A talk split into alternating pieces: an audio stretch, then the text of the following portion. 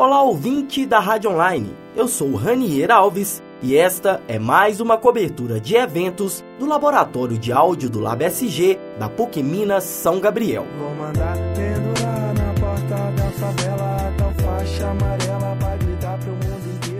Como uma lâmpada por hora apagada, as aptidões e capacidades de crianças, jovens e adolescentes que habitam o aglomerado da Serra, situado na zona centro-sul da capital mineira, Belo Horizonte, necessitam apenas de uma simples mudança no interruptor social, para que a luz de seus talentos possa transformar a realidade em que se encontram. Estes jovens guerreiros do cotidiano encontram um espaço aberto à expressão de suas habilidades no projeto social intitulado Lá da Favelinha, que através da arte, leitura, dança, esporte e por meio da cultura hip hop dá voz a todos eles que por sinal tem muito a nos dizer e nós o dever e a necessidade de escutá-los. Casinha longe de todo estresse, uma rede, uma lareira e vários discos de reggae, não é promessa de amor. É... Por via dos fatos, o sonho é uma característica inerente da existência humana. Entretanto, algumas pessoas se predispõem a transformar o sonho do outro em realidade. A disciplina de circuitos artísticos e culturais, ministrada pela professora e artista plástica Marta Neves, em parceria com a coordenação dos projetos de extensão da PUC Minas São Gabriel, recebe como palestrante Cadu dos Anjos, MC, rapper, poeta, compositor e fundador do projeto socioeducativo Lá da Favelinha. Visita lojas de vinil, tentar ser mais gentil. Cadu expressa sobre sua carreira musical e nos revela como surgiu a iniciativa de desenvolver o projeto Lá da Favelinha. Fala de suas experiências com os jovens e nos externa histórias carismáticas e transformadoras sobre personagens instigantes, moradores da comunidade, que em parceria com o projeto constroem um rico patrimônio cultural de valores transcendentes ao lúdico. O passe livre que esse ano sai na para o povão ser mais Como morador da favelinha, Cadu dos Anjos nos conta como o projeto lida com os problemas enfrentados pela comunidade, como a falta de recursos, a violência policial, as dificuldades em angariar fundos e os entraves burocráticos que encontram para a realização de eventos, ao mesmo tempo em que demonstra que o projeto Lá da Favelinha é um símbolo de resistência e inclusão social, na árdua batalha contra o preconceito e a discriminação sociocultural. Bom dia. É, eu não sou contadora de vantagem, não, mas é, em relação a esse, esses encontros, né, que eu tive ideia de promover aqui na PUC, eu sou metida, porque eu só trago filé, né? É só filé. E hoje a gente tem mais um filé, né, que é o Cadu dos Anjos, que criou e trabalha, né, dando oficinas, coordenando, enfim, é, o Centro Cultural lá da Favelinha, que é maravilhoso, mas eu não vou falar a respeito porque não sou eu né, a pessoa mais avalizada para isso. É ele que vai falar. Né? Então, com muita satisfação, a gente recebe hoje aqui o Cadu.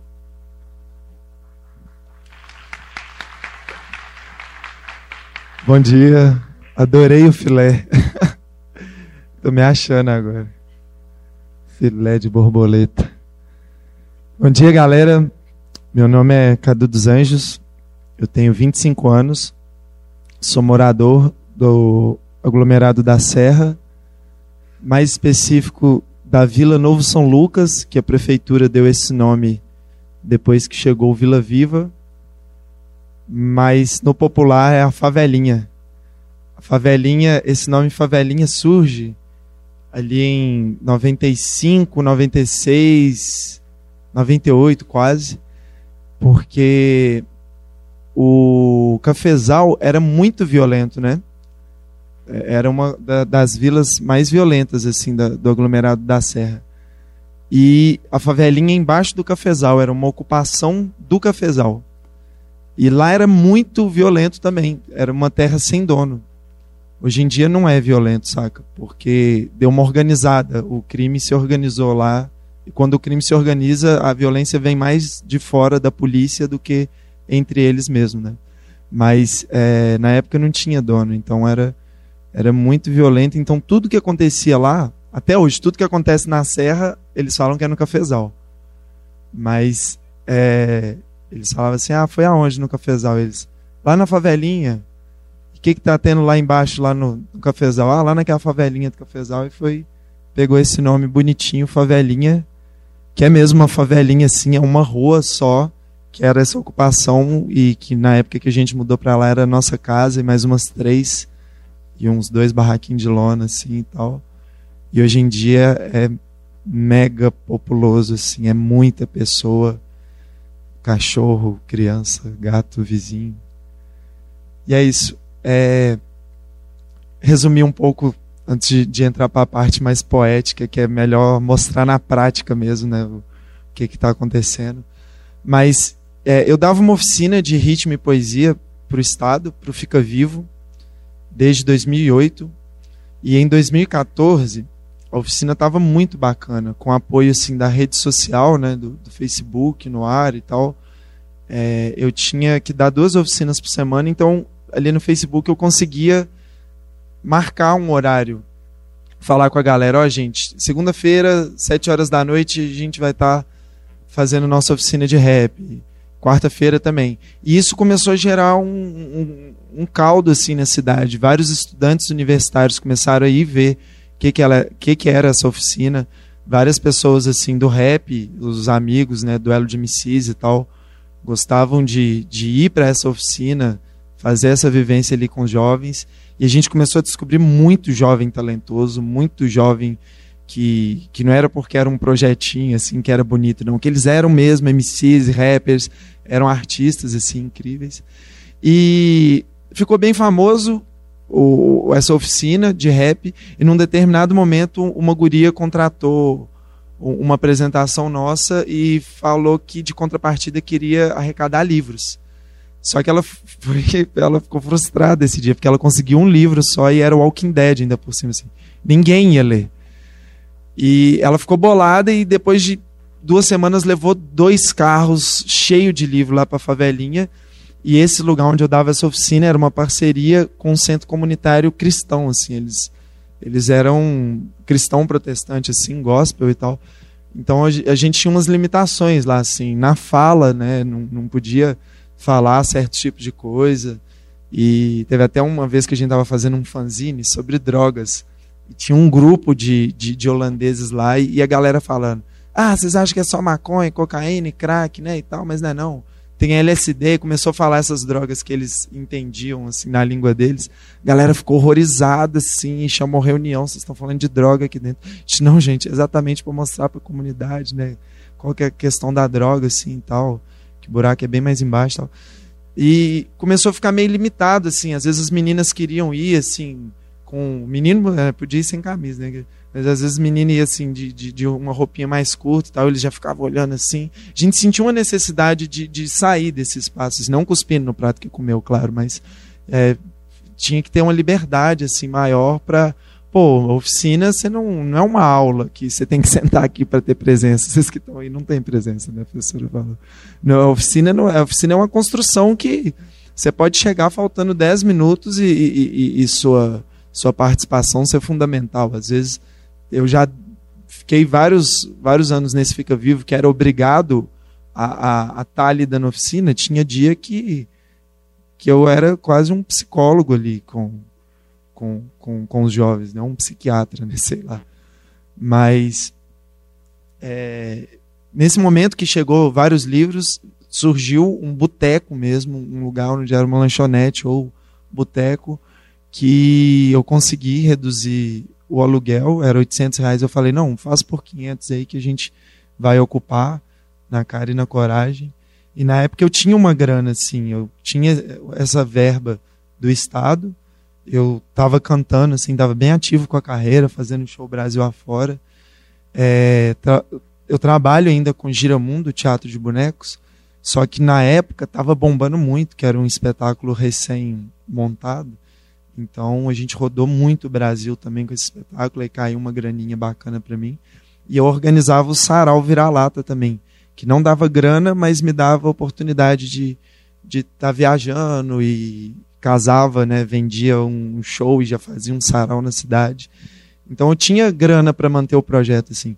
Aí beleza, a gente começou ia ser só uma biblioteca e oficina de rap, até que surgiu a demanda dos jovens da comunidade que não eram do rap, que queriam dançar, que queria fazer uma capoeira, que queria fazer um balé, que queria fazer dança de rua, o que coubesse ali começou a surgir esses brotherzinhos, ah, eu quero dar aula de dança, eu quero dar aula daquilo. E com o, a rede social de novo apoiando ou não, não sei que ponto que foi interessante isso. O Estado, e teve a mudança de governo também, o Pimentel entrou e acabando com várias coisas que são políticas públicas, mas eram políticas públicas pautadas principalmente pelo governo anterior, né, do PSDB, e parece que fica essa rinchinha, né, de ah, não, esse aqui não é meu programa, então eu não vou manter. Que é terrível isso, né? E assim que ele chegou, é, eles mandaram vários oficineiros embora e eu pela eu estava meio eu meio tupetudo assim também já. Eles me chamavam para falar pelo Fica Vivo e eu só soltava a merda no ventilador assim, né? Que é um programa que é junto com a polícia, que é o GEPAR. E o GEPAR, que era um grupo especial, como é que é? Grupo de Operações Especiais, sei lá o que, sei lá o que na comunidade eles falam que a, que a sigla é Grupo de Extermínio de Pretos e a galera da comunidade, assim, que não é uma polícia de, de convivência, assim. E eu achava isso um absurdo, eu trabalhar para a Secretaria de Segurança Pública e ter jovem meu sendo, assim, violentado pela polícia, sabe? Jovem do programa. Eu ficava assim, que absurdo. Aí eu tava meio tupetudo, assim, já tava batendo mais de frente com o Estado também, não tava falando oficina do Fica Vivo, tava falando Centro Cultural lá da favelinha, Aí eles, não, então vão mandar esse aqui pro paredão logo e me fuzilaram e me mandaram embora.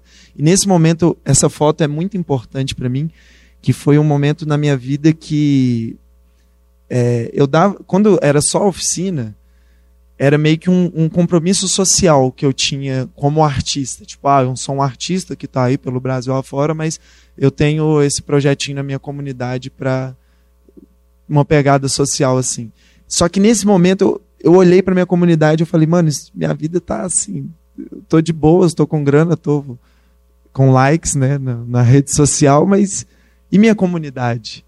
O que que ela sabe? Ela só sabe que eu sou um cara que não tem horário para chegar nem para sair, que às vezes está trabalhando de madrugada, outro dia tem que acordar de manhã para mim para a faculdade. Inclusive, vocês estão de parabéns, viu, gente? É, sabadão de manhã, vim ouvir o filé falar.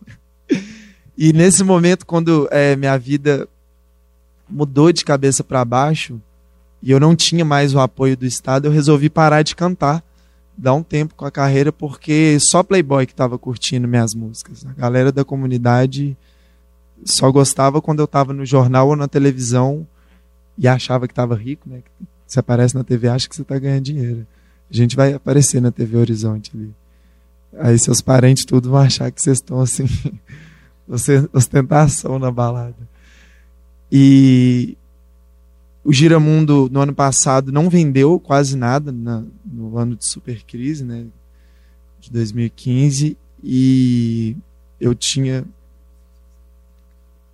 conseguiram, mas foi com foi esse ano que saiu é um apoio do mercantil, verba de, de privada também, né? E e aí minha vida ficou um caos, porque estava super em ascensão tudo e do nada me tiraram o chão. E foi um momento que foi muito interessante, porque muitas pessoas perguntam por que, que o Centro Cultural da Favelinha está dando certo. E por mais que às vezes o nosso. A gente precise de dinheiro, né? Eu falo muito isso que está dando certo pela falta de dinheiro. Porque onde que está faltando dinheiro, a gente está botando a coragem, o amor, a criatividade, o empreendedorismo, o compromisso social, né? E, mas principalmente mesmo o amor, saca? E aí a gente foi para a rede social é, fazer um apelo, uma campanha de financiamento coletivo, onde a gente precisava de 15.500, que dividido por 12 meses seriam 500 reais de aluguel, 200 reais de água e luz, 200 reais de limpeza e manutenção do espaço, 200 reais de lanche, isso tudo dá 1.100, vezes 12, 13, 200, mais as taxas de manutenção lá do site da plataforma, né? E foi uma campanha assim incrível que a gente colocou muito valor baixo, 10 reais, 15 reais, 20 reais. E assim, F5, F5 atualizava. Caía 10 reais, caía 15 reais, mas era. Imagina, juntar 15.500 de 10 em 10. Era assim meio desesperador, né, Luizinho? Até que num momento a rede começou a funcionar. Aí o Sérgio Vaz, do Cooperifa, fez um compartilhamento. O Benegão fez um compartilhamento do Planet Ramp e tal. E até que chegou o momento crucial que foi o Tico Santa Cruz, que é assim, o Sérgio Vaz eu já conhecia ele, estava ali com o Sarau envolvido, a gente já fez algum trampo junto. O Benegão também por causa do rap e tal, mas Tico Santa Cruz eu nunca imaginava que, que ia, ainda mais nesse momento polêmico né, da carreira dele. E ele foi e fez um compartilhamento que imediatamente deu assim milhões de likes e views e ele se propôs a vir fazer um show em Belo Horizonte dando a grana desse show para o projeto, que foi o, o, a virada, né? E conseguimos é, esse financiamento coletivo, deu tudo certo, a gente juntou essa grana, então a favelinha está de pé por conta dessa grana até outubro, mas a gente já consegue hoje em dia outras formas de, de financiamento que é a venda dos espetáculos que a gente está criando. Tem uns passistas, eu vou mostrar tudo daqui a pouco, o um momento que vai ser mais mas mostrar a mesma prática que está acontecendo. Mas tem, é, tem os, os passistas, os, os dançarinos de passinho de funk que estão assim arrasando. De madrugada mesmo a gente estava fazendo um show, foi super interessante. Foi no 104, assim, tava tinha uma galera toda engravatada, toda engomada, assim.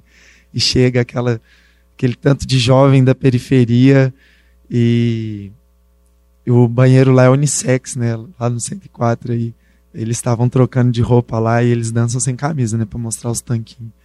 Aí eles estavam trocando de roupa lá e a galera engravatada, assim, as madames chegando no salto, assim, e eles cantando e rebolando lá dentro do banheiro, tava muito legal. E na saída, assim, eles deram um super show e nem cabia naquele momento ali discutir se funk era cultura ou não, sabe? Que isso eu nem discuto mais em em lugar nenhum. Se vocês quiserem saber, é só subir lá para a favelinha toda sexta, passar do sábado para domingo. Vocês vão ver 6 mil jovens que estão vestidos igual, estão bebendo a mesma bebida, na maioria das vezes. É, não, sempre estão. A maior parte está bebendo a mesma bebida. Eles saem na mesma hora, chega na mesma hora. Não tem flyer, não tem divulgação na internet, é tudo WhatsApp boca a boca. E são 6 mil jovens que vêm da, de dentro da periferia, de dentro da aglomerada da Serra e de toda a região metropolitana. Você vê gente chegando de Vespasiano, Santa Luzia. Então, se você fala que isso não é cultura, aí já nem converso mais nesse assunto. Vamos falar sobre tudo, menos impeachment. E nesse rolê de, de buscar é, novas parcerias, hoje em dia a gente tem 13 oficinas. Eu vou tentar lembrar, Luizinho me ajuda, qualquer coisa. Vamos lá. É teatro, capoeira, jiu-jitsu, balé, inglês, passinho, que é o, o carro-chefe, breakdance, corpo e movimento, que é uma dança contemporânea muito louca, é, violão, comunicação, que é incrível, a gente já está para lançar nosso jornal. Aí, se vocês forem um dia de evento, vocês vão ver um tanto de criança te cutucando e falando: o que, que você está sentindo de estar aqui no hip hop na comunidade? É, por que, que você está subindo o morro para curtir um rap? Assim, às vezes os patricinhos ficam todos assim, fora de, de lugar para responder, mas é incrível, porque as crianças que bolam é, é, as perguntas, né? E estão ali fazendo assim, é incrível essa, solta o artes, né? Argila, pintura. Falta uma. Fugiu. Duas. Enfim, tem 13 oficinas. É, todas são voluntárias. A gente não gasta grana com a ajuda de custo para os oficineiros. E eles, a, a maioria dos oficineiros são da comunidade, os que não são, é, é assim, são extremos casos porque a gente sente que tem que partir de lá mesmo, da galera ver os exemplos da comunidade e a comunidade também é, mostrar né, para eles o, o, trabalho que eles realizam. E tem os eventos também, quarta sim, quarta não, a gente faz o rap da favelinha, que é incrível, assim, é o nosso carro-chefe hoje em dia de eventos, vai umas 400 pessoas para lá, e todo rap da favelinha tem que ter alguém da comunidade cantando. Se não tiver alguém da comunidade cantando, não vai ter rap da favelinha. Tem o Música Popular da Favelinha, que é o mesmo esquema, com alguém da comunidade tocando. Agora tem o Forró da Favelinha, que é maior barato. A galera dança mesmo assim a noite inteira. E do último forró a gente chamou um, um grupo de daqueles forró teclado e vocalista, saca? E foi incrível assim que galera começou meio com um preconceito assim, ah, isso aí é pagodão, é a rocha, sei lá. E por fim tava todo mundo lá dançando. Pegue todos os CDs, peguem os seus livros. E bem brega, assim mesmo, sabe? E tem o, os eventos periódicos de, do calendário brasileiro, né? O nosso carnaval, a gente faz o Carnafavelinha, a gente faz é, São João, vai ter agora no Arraial da Favelinha, que eu vou até contar uma historinha, vai ser bem história e vocês podem fazer perguntas também a qualquer momento, antes de eu passar para essa parte de, de, mostrar assim, os vídeos e as fotos do que está acontecendo. Mas eu vou ir contando mesmo a história. Assim, o, é, o Favelinha do ano passado foi incrível que a gente estava ensaiando na rua. E na rua tinha um vazamento de água da, de cano e deixava a gente muito sujo, porque o asfalto ali, né, e tal, e preto, e água e virava uma lama ali. E aí a primeira ação foi consertar esse cano. Vamos ligar para a Copasa. Esse jovem aqui que está me auxiliando, ele é incrível, gente. Solteiro, é, acelerador de startups, tem uma gráfica, uma agência de comunicação dentro da comunidade, é o Luizinho. E ele é o tipo do cara que resolve tudo resolve todos os seus problemas. E a gente passou a demanda para ele e foi incrível. Ele falando assim, não, sei lá o quê, eu trabalho na prefeitura com a Copasa, vocês têm que vir arrumar aqui o cano. É a primeira demanda, consertamos o cano na rua e a galera já, ó, oh, esse povo aí da favelinha tá que tá, hein. Segunda demanda, vamos tirar o vará para fechar a rua. Aí vai eu e Luizinho, seis horas da manhã, lá na, 8 horas da manhã lá na prefeitura, né? Não, vocês vão ter que pedir é, autorização na FEMIG, na CEMIG, na Copasa, na Bombeiros. Aí no outro dia vai eu e Luizinho de moto pela cidade, pegando é, esses, essas assinaturas de alvará. A gente foi num, umas seis instituições, precisava ir de umas dez, aí a gente resolve na polícia, que era uma das instituições, e o cara me pega o termo e ele conhecia a gente, né? Me conhecia, falou: Não, conheço as músicas e tal. A gente estava trazendo um rapper Rapadura, que é um rapper incrível, assim. Depois vocês procuram na internet, ele faz uma mistura de repente no rap, assim. E aí ele: Nossa, eu conheço Rapadura e tal, mas ele pegou o termo e falou: Mas aqui, na Serra, na favelinha, nem fudendo que eu vou deixar vocês fazer esse evento lá. Aí a gente voltou para a comunidade, tipo assim, arrasado. Nossa, mano, como que a gente vai fazer? E os ensaios estavam sendo na rua. Aí de noite a gente foi tacar isso para a juventude e falar, mano, a polícia não deixou fazer. E agora, o que, que a gente faz? Eles, o que, que a polícia deixa a gente fazer aqui? A polícia nunca deixa a gente fazer nada, mesmo se a gente tá fazendo funk, eles chegam a vacaia. Se a gente tá fazendo pagode, eles chegam a vacaia. Vamos fazer, se eles chegarem a vacaia, a gente finge que acabou, na hora que eles for embora, a gente volta com a real. Então, beleza, nós vamos fazer. Vamos fazer então, então vamos fazer isso aí, vamos pegamos para fazer. Nesse momento, até o povo que, como a gente estava ensaiando na rua ali para todo mundo ver, até o povo que era contra, tipo uma galera mais, mais cristã assim, que não acredita, né, não, não, não, acredita em São João, né, nesse rolê e tal. Até as senhorinhas começaram a apoiar, elas traziam 10 reais, assim, tipo, mano, não tem nada, não, isso aqui, ó. Não, eu fiz uma panela de canjica, eu vou doar para vocês. Aí o Pomar do Cafezal, que é outro projeto lá da Serra Incrível, doou o pau de sebo. Aí vão botar as oficinas de arte para fazer banderola. Aí estourou, vira, não era para viralizar por conta da polícia, né? Viralizou na internet. Aí tava com 5 mil pessoas confirmadas no evento. e 4 mil pessoas eram funkeiros, que eles estavam achando que ia ter baile funk após o evento. Aí a polícia procura a gente. A gente, nossa, o que, que a gente faz? Qual que é a estratégia? Vamos cancelar o evento Arraial da Favelinha e vamos falar Mostra Cultural da Favelinha, que lá a gente põe que vai ter o Arraial também. Tipo, hackeamos ali o, Facebook, cancelamos o evento de 5 mil pessoas, mas no dia esses foram umas duas mil pessoas, né? E uns mil era da comunidade e eram os funkeiros. Era o público que a gente até então não tinha alcançado. E rolou assim demais. Fizemos banderola, espalhamos na rua inteira, e pau de sebo. Quem ganhou o pau de sebo foi uma menina. Depois ela foi parar até na televisão por causa dessa conquista, sabe?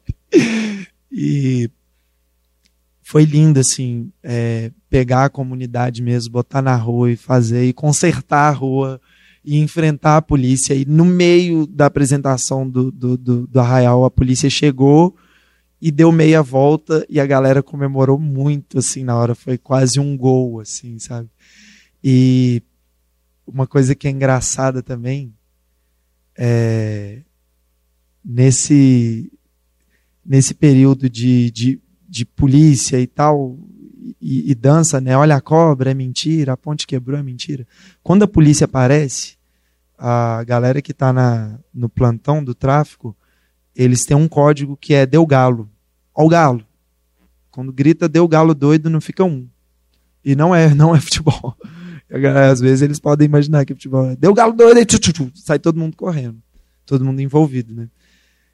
E aí a gente resolveu colocar na quadrilha isso. Olha a cobra, é mentira. Ah, é mentira.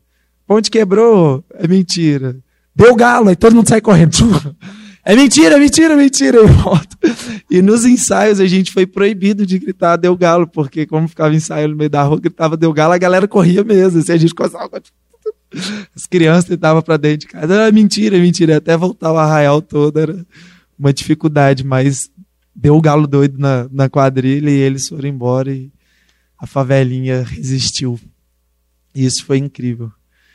Então, tem muita história, muita, muita história mesmo. Assim, é, a gente, inclusive, está fazendo um. A gente foi aprovado num edital do Dicentra, que a gente tem uma verbinha para fazer um espetáculo musical que chama O que é que a favelinha tem. E é engraçado que a gente hackeou o, esse edital, porque não podia entrar com edital para manutenção de espaço e oficinas se não tivesse CNPJ e não tivesse, não fosse um ponto de cultura. Aí a gente entrou como música para criação de musical, só que esse musical só vai existir a partir de seis meses de oficinas. Ou seja, paga a gente aí seis meses para trabalhar, que a partir desses seis meses a gente entrega um musical pronto para vocês. E não era para ser um musical, e virou assim. Já tá para virar um livro, o texto, e o, o Espanca tá, tá ajudando a gente com a dramaturgia e assim, super inesperado a partir de um hackeamento do, de um edital do Estado. Mas é, algo que aconteceu ano passado que foi mega interessante foi a Ana Pi, uma bailarina negra incrível que tá, ela hackeou o Estado também. Ela, através de lei de incentivo, ela está estudando dança contemporânea na França e ela é daqui de BH. Aí ela veio dançar em Inhotim ano passado e de contrapartida tinha que dar uma oficina lá na favelinha. E ela deu essa oficina de danças urbanas lá na favelinha e ela profetizou nesse dia. E foi incrível, né, Luizinho? Foi o dia que a gente conseguiu o financiamento também. Conseguiu bater a meta antes do prazo. E a gente soltou foguete, comeu pão com salame, foi aquela festa toda. E ela profetizou nesse dia. Ela falou: gente, 2016 favelinha vai ser dança. Esse é o ano da dança na favelinha. E tudo que está acontecendo, tudo é muito despretensioso, sabe, gente? Olha esse número aí mesmo, é 22.501 visualizações. A gente fez esse vídeo assim, de sabe, celular assim, sem pretensão nenhuma, deu quase um milhão de, de, de acessos na página. Tá com som?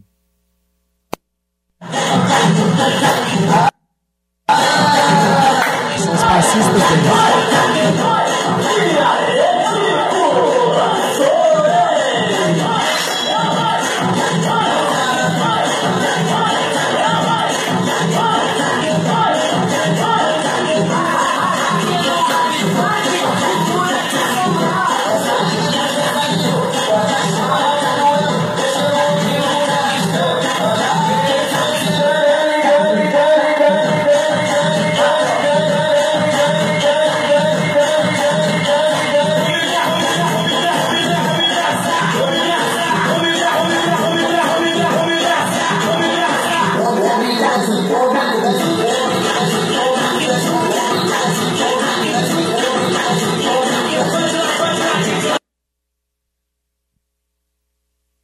Palmas pros moleques, gente. Eles são demais. Passistas dance. Todo. Isso é, é, é uma oficina, um treino deles. Toda sábado, todo sábado, três horas. Quem quiser ir lá hoje, às três horas, é a nossa oficina assim, de mais sucesso. É, tá incrível assim mesmo. Isso é um videozinho que foi feito a partir de um cara que é incrível, gente. Ele. O nome de cidadão artístico é Bob Ney, depois dos 30 ele é bem, bem roceirinho, assim, sabe? E ele tá muito legal no rap, assim, ele tá mandando muito bem. E ele se arrisca nas tecnologias móveis e tudo, ele, tipo, como criar o filho, ele pergunta pro Google, saca?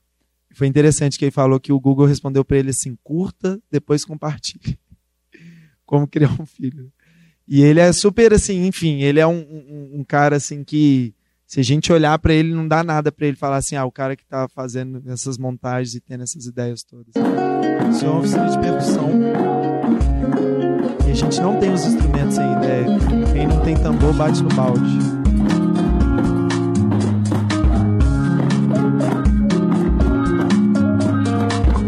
Essa é a Aninha, ela faz tudo lá,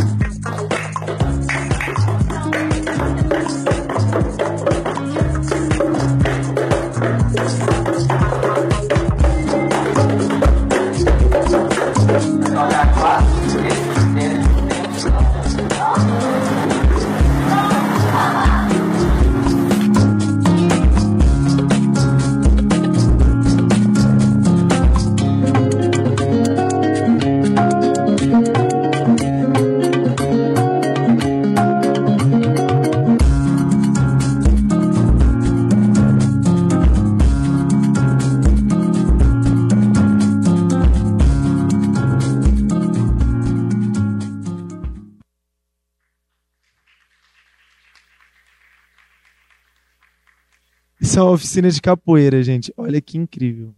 Maculelê. Vocês manjam maculelê? É com espada, sabe? Com espada não, com facão, né? Aí o professor tava ensinando maculelê.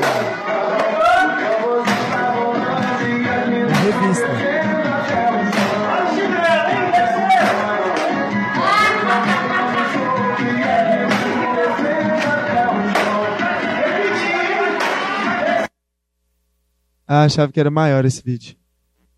Ah. E algo que é interessante também, no estado, no Fica Vivo, é, eu tinha que ter um número de crianças, assim, de jovens. Senão eles me mandavam embora, sabe? E ter essa liberdade de trabalhar com um ou com 500 é muito bom. Porque, igual aquelas. Ali foi bem no início, bem no início mesmo, devia ter dois meses, três meses de centro cultural. Não, 3 de novembro de 2015. Mas acho que o vídeo é mais antigo, a gente deve ter postado depois. É, e, e, e, ver essas crianças. É, todas essas ontem estavam na Batalha do Passinho. Esse pequenininho já está um tanto maior. A primeira frase que ele fez na vida foi. É, que ele já falava, né? Papai, mamãe, Dudu, né? Então, mas a primeira frase que ele fez foi: é, Mãe, Cadu abriu. E ele ouvia, ele ouve é, a, a, o barulho da porta abrindo assim. Gente, é muito cabuloso. É, é uma magia, assim, não tem explicação. A gente abre a porta, surge uns quatro, cinco meninos lá dentro. É assim, muito instantâneo. E, e abre lá, Cadu. É, foram as primeiras frases dele. Hoje em dia já tem que mandar calar a boca, tá? Tá terrível, tá terrível. É, é, tem algumas fotos. Esse dia foi bem legal estou conseguindo centralizar isso também. Benegão, esse aí é a favelinha vista por cima. Ele é parceirão nosso, tá, tá lá apoiando, né, divulgando as paradas, sempre que dá ele manda um salve. Esse é o nosso professor de percussão. Tive que fazer essa foto desse dia porque ele sobe o morro, ele não é da comunidade, e ele sobe o morro com balde debaixo do braço. Para mim isso é, é, é, incrível, é poético, assim, sabe? É... Esse grafite aí é um, nosso mano Beto. que é o principal artista que eu descobri lá na comunidade. É, ele deixou um legado muito incrível para nós. Ano passado, com certeza ele ia ser um rapper de, de sucesso assim no Brasil inteiro, sabe? E ano passado aconteceu uma fatalidade que ele foi cantar no Rio de Janeiro, no, no Festival Emergências, e ele se foi, faleceu afogado em Copacabana. É, mas ele foi assim, o, o fio, o fio é, foi horrível, porque ficou desaparecido uns oito dias. Mas ele falava assim, ele tinha alguns bordões e um deles era eu tenho que deixar é, esse ensinamento para minha filha, né? Eu não sei até quando eu vou estar com ela. E a filha dele é Black Power e canta rap e adora cultura e tudo mais. É, ele era o cara do morro, Mano Beto. Se ele tivesse aqui, ele que estaria aqui falando, com certeza. Entre nós. Foi horrível, foi assim, uma bomba. Né? Esse foi um show que a gente fez. A filhinha dele aqui. Larissa. Esse é um show que a gente fez na Serraria Souza Pinto. E é incrível que nesse, nesse bolinho aí, eu não vou apontar quem que é quem, mas nesse bolinho aí tem um mano que está de tornozeleira. Vocês sabem o que é tornozeleira? De cadeia? Quando o cara sai da cadeia né, e fica sendo monitorado ali. Tem um desses caras aí que ele tá de tornozeleira e diária, ele tem que ficar em casa preso até acho que abril do ano que vem. O único lugar que ele pode sair da casa dele é para ir no centro cultural. De nove da manhã às três da tarde. Ele tá lá, você conheceu ele hoje. Tá lá, ele abre o centro cultural, ele limpa. É, e felizão. E ontem ele fez uma fala, eu não sou um cara chorão. Eu até queria. Mas eu não, não, não consigo chorar assim facilmente. É, mas ele me fez chorar ontem, foi incrível, assim, ele estava dando uma entrevista, ele falou assim, o cara falou, o que, que, é a fave... que, que é o lado da favelinha? Ele falou, imagina a gente aqui no morro, aí tem um abismo, e do outro lado é o mundo cultural. A favelinha é a ponte. E aquilo ali eu falei, nossa, mano, que incrível. Em nenhum momento ele falava, eu era traficante, eu vendia droga, eu dava tiro. Ele, fala, ele falava assim: quando eu estava nas ruas, aí a favelinha me resgatou. Quando eu estava nas ruas, hoje em dia eu não estou nas ruas e minha mãe tem orgulho de mim. Então. Enfim, aí nesse meio tem primo do dono do morro, filho de pastor, é, quem mais? Aninha ali, né? Nossa rainha, Big Ney. Tem a Ana Cristina, essa menina aqui, gente. Além de linda, ela tá comigo assim já há uns oito anos de nas oficinas de rap. O rap dela é bem legal assim, que ela é toda negona assim, chega toda empoderada e canta as músicas de amor, tipo, olha meu amor. Nananana, nananana, e assim bem e ela tem uma filha, assim, e toda vez que ela tá cantando, assim, é de praxe, né? A filhinha vem, começa a cutucar, ela cata a menina de lado, assim, vai. Meu amor. Não, não, não, não, não. É, é demais, gente. É sem explicações. Esse é o, é o time do rap, da favelinha. Essa é a Aninha. Ela, gente, ela se achou muito. Porque ela a gente fez uma oficina de grafite com o Quarto Amado e ela assim, se jogou muito né, nessa oficina de grafite. E no outro dia o professor quis grafitá-la na casa dela. Ou seja, ela ficou assim muito muito maravilhada mesmo com esse rolê. É...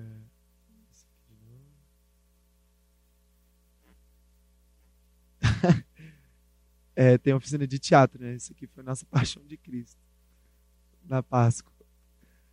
E assim, tava muito legal. Tava parecendo uma paixão de Cristo jamaicana, né? Esse, com turbante, com, esse espanto. Gente, essa Aninha, ela é incrível. No meio dos ensaios, passando o texto, né? Então tá, Aninha, vai. Como é que é a sua fala? Ela, Pai, afasta de mim esse cálice. Mano, muito genial, sabe? E a gente trabalha muito essa questão de, de gênero, de, de seu lugar na sociedade mesmo, sabe? Ela mesma é uma menina que ela tomou três bombas na primeira série. E as crianças, assim, as crianças são muito zoeira. Bem mais que a gente imagina. Sabem muito mais que a gente imagina. E quando você dá essa atenção, você, você tá ali na convivência né, diária que você vai percebendo e tal. E eles, assim, eles pegam no pé mesmo. Aí tinha, é, tinha umas meninas fazendo bullying com ela, tipo, nossa, três bombas na primeira série é muita burrice para mim. Ninguém aguenta, não. E ela foi ficando enfesada com isso, aí do nada ela falou, mas aqui, esse ano eu passei, tá? E aquilo me marcou muito, porque foi o ano da favelinha, o ano passado. Foi o ano que, quando eu abria lá, ela chegava e tudo mais. Hoje em dia já é hábito dela. Antes era eu que tinha que ficar no pé de ficar olhando as horas, mandar ela ir tomar banho. Pra, pra tomar banho e almoçar para ir para a escola, sabe? E hoje em dia ela já, ó, tem que ir para aula. Hoje em dia ela é a melhor aluna da escola dela. E simplesmente por uma questão de atenção, de direcionamento. Não importa o que a gente propõe lá na favelinha. Se a gente falar assim, gente, vai ser um alongamento de meia hora, ela vai fazer o alongamento. A gente vai trocar meia hora de ideias sobre poesia, ela vai fazer. Eu vou contar outro caso dela. Ela é meu amor, entrando nos casos, ela é o amor maior. Teve um dia que ela estava montando uma arminha de Lego. Tava cheio de criança lá brincando e ela no cantinho dela começou a fazer uma arminha de Lego. Eu achei que movimento estranho. Falei, deixa, Deixa eu ver. Ela foi, quando a arminha estava pronta, ela ficou maravilhada, assim. Ela começou a apontar para os meninos, zoar com os meninos, e os meninos nem tinham para ela. Sai daqui, Aí ela saiu para a porta da favelinha. Aí tá a Arminha bem assim. É eu que mando nessa favela agora. Eu que mando aqui. A criança que me desobedecer, eu vou essamear a bala. Tem que me obedecer. E rodando a arma assim. E eu fiquei só observando, né? Falei, gente, até onde isso vai parar? E passou os 10 minutos ela lá na, na gritaria dela, eu cheguei para ela e falei assim, Aninha, te contar um negócio bem baixinho. Quando a gente tem uma arma, não precisa ficar mostrando, apontando para os outros, senão ela fez jeito. E entrou para o centro cultural e ficou assim nas crianças. tipo assim, eu que mando aqui agora, né? Esse aqui, o Nathan, ele é incrível. Uma vez eu estava com a blusa do, do Nelson Mandela e ela tem um verde, amarelo e vermelho, assim, meio. É, na verdade, a bandeira da África do Sul, mas destaca mais essas cores, assim, que lembra mais as cores da, da liberdade dos países africanos, incluindo a Jamaica, né? Que, as cores do reggae, as cores do Bob Marley 420. Aí ele virou para mim e falou assim: Quem que é esse aí na sua blusa? É o Bob Marley? Eu falei: Não, é o Nelson Mandela. Ele, o que, que ele fez para estar na sua blusa? Ele lutou muito pelo direito dos negros. Eu sou negro. Aí eu, minha alma é negra. Ele, Viaja não, sua alma é tudo transparente. E tudo assim, ó, pá, pá, pá, pá sem pensar, sabe? Sem. Tipo, não, é incrível. É, é demais mesmo. Mas, pai, afasta de mim esse cálice para mim. É, é, é gênio. Ah, bem mole, podia ter mostrado, mas tá bom. Vamos ver. Ah, esse aqui é a oficina de grafite. Foi muito incrível, gente. Foi muito incrível. Esse cidadão aqui é outro hacker de, de, de, de, de edital. Ele conseguiu ir para o exterior para pintar com, com apoio de lei de incentivo e de contrapartida ele tinha que dar uma oficina e ele foi fazer essa oficina lá na favelinha. E aí foi incrível que no primeiro dia a gente fez Olha que, que legal isso. Eles estavam desenhando num beco antes de tacar pro muro, sabe? E a gente fez estudo de cor e pintou lá. Aí foi no mesmo dia o ensaio do. do... Olha essa foto. A gente estudando as cores, sabe? Essa menininha aqui mesmo, ela é demais. Nossa, onde ela tava arrasando, né, Luizinha? Ela dança muito. Ela faz tudo muito. E ela cria palavras assim, muito do nada. Ela criou a cor Sal, é, Salomão. Quando ela descobriu o salmão. Salomão e tal. É a Soraya. E hoje em dia eles estão misturando cor, gente. É incrível assim. Eles sabem assim, eles te, te, te falam a fórmula. Tipo, verde, amarelo dá o quê? Eu não sei, eles sabem. E é legal que minha mãe é confeiteira. Ela criou eu e mais quatro barrigudo à base de bolo. E nesse dia ela fez um bolo de baunilha com pigmentos de anilina colorida. Assim. Os meninos não queriam comer o bolo, sabe? Dá briga para comer. Eles ficavam assim, nossa, as cores e tal. Agora vamos admirar as cores. Gente, você falar isso com criança assim, é. Sabe? Talvez vai ficar no vácuo, assim. Admirar as cores e eles olhando assim mesmo. É... Aqui é Alexandre de Sena, esse é nosso maior vício, é, gibi, sai muito gibi, mais de 200 por semana. Então, livro a gente não aceita mais, não tem mais espaço para colocar livro, mas quem quiser doar gibi, estamos de portas abertas. Esse é Alexandre de Sena, ele é um ator, dramaturgo e produtor lá no Teatro Espanca também. Ele é um cara sensacional. E gibi a gente empresta muito mesmo, diariamente. Olha que lindo, gente. Aninha e Big Ney. A A3 Comunicação é a, a marca do meu amigo. É, Big Ney, ele é filho do Bob Ney, que é o, o, o, o nosso professor interiorano, né? E o Big Ney é incrível. Ele pega tudo no ar assim e solta esse dia. Ele rimou, tinha umas duas mil pessoas lá. A gente fala, rima em inglês, Big Ney. Ele vai, what's work away, Falando assim quase não tem graça, mas pessoalmente, gente, é, é genial. Ele tem cinco anos de idade. E é muito espontâneo, muito forte mesmo. A Aninha ali, também nossa querida, né? Eles são, são artistas, mano saca? E outro, é outra coisa a se discutir, né? Redução da maioridade penal, né? Falar sem olhar, né? Ver um menininho lá de black e tal, pô, filho, você é filho de bandido, isso aí é malaco, sabe? Esse menino vocês vão ouvir muito dele ainda. Vocês vão ouvir falar muito dele. Genialíssimo. Ah, aquilo ali é uma tirinha aqui do Snoopy que é é, é um lugar que você pode pegar qualquer livro e devolver quando quiser. Tirei que representa muito. Esse é um rolê que a gente fez lá em Catas Altas. É, eu peguei essa foto mais para mostrar meu amigo mesmo solteiro. Mas é, a gente tem, vai para o interior também. Aqueles outros jovens ali na escada são MCs. A gente levou eles para cantar lá em Catas Altas. Isso é, um, é uma usina abandonada, sei lá. A gente estava nesse rolê. Mas era mais para mostrar meu, o jovem amigo solteiro mesmo. É, gente, vocês interagem, por favor, viu? Se quiser perguntar. Essa é a Ana Pi, nossa profeta. E esses são dois jovens dançando passinho do romano em Inhotim. É muito hackear o sistema, né, gente? Não, ela, eu não sei de onde que ela, ela é aqui em BH, de que bairro, mas ela deu oficina lá. E foi super engraçado que a gente estava num papo muito formal de ah, o projetor vai ficar aqui, eu vou chegar a tal hora, o lanche vai ser servido a tal hora, e as inscrições, como serão feitas, né? Aí ela virou para mim e falou, aí eu comentei que tinha baile, aí ela virou para mim, mudou assim a expressão facial tudo mais. Ela, ah, tá, então me passa seu WhatsApp pra gente continuar combinando a produção. Eu, amiga, fala sério, você quer vir pro baile? Você não tá querendo saber de produção, não. Ela, ah, isso mesmo, então. Ela ficou umas três semanas aqui no Brasil, ela deve ter ido umas dez vezes pro morro atrás de funk.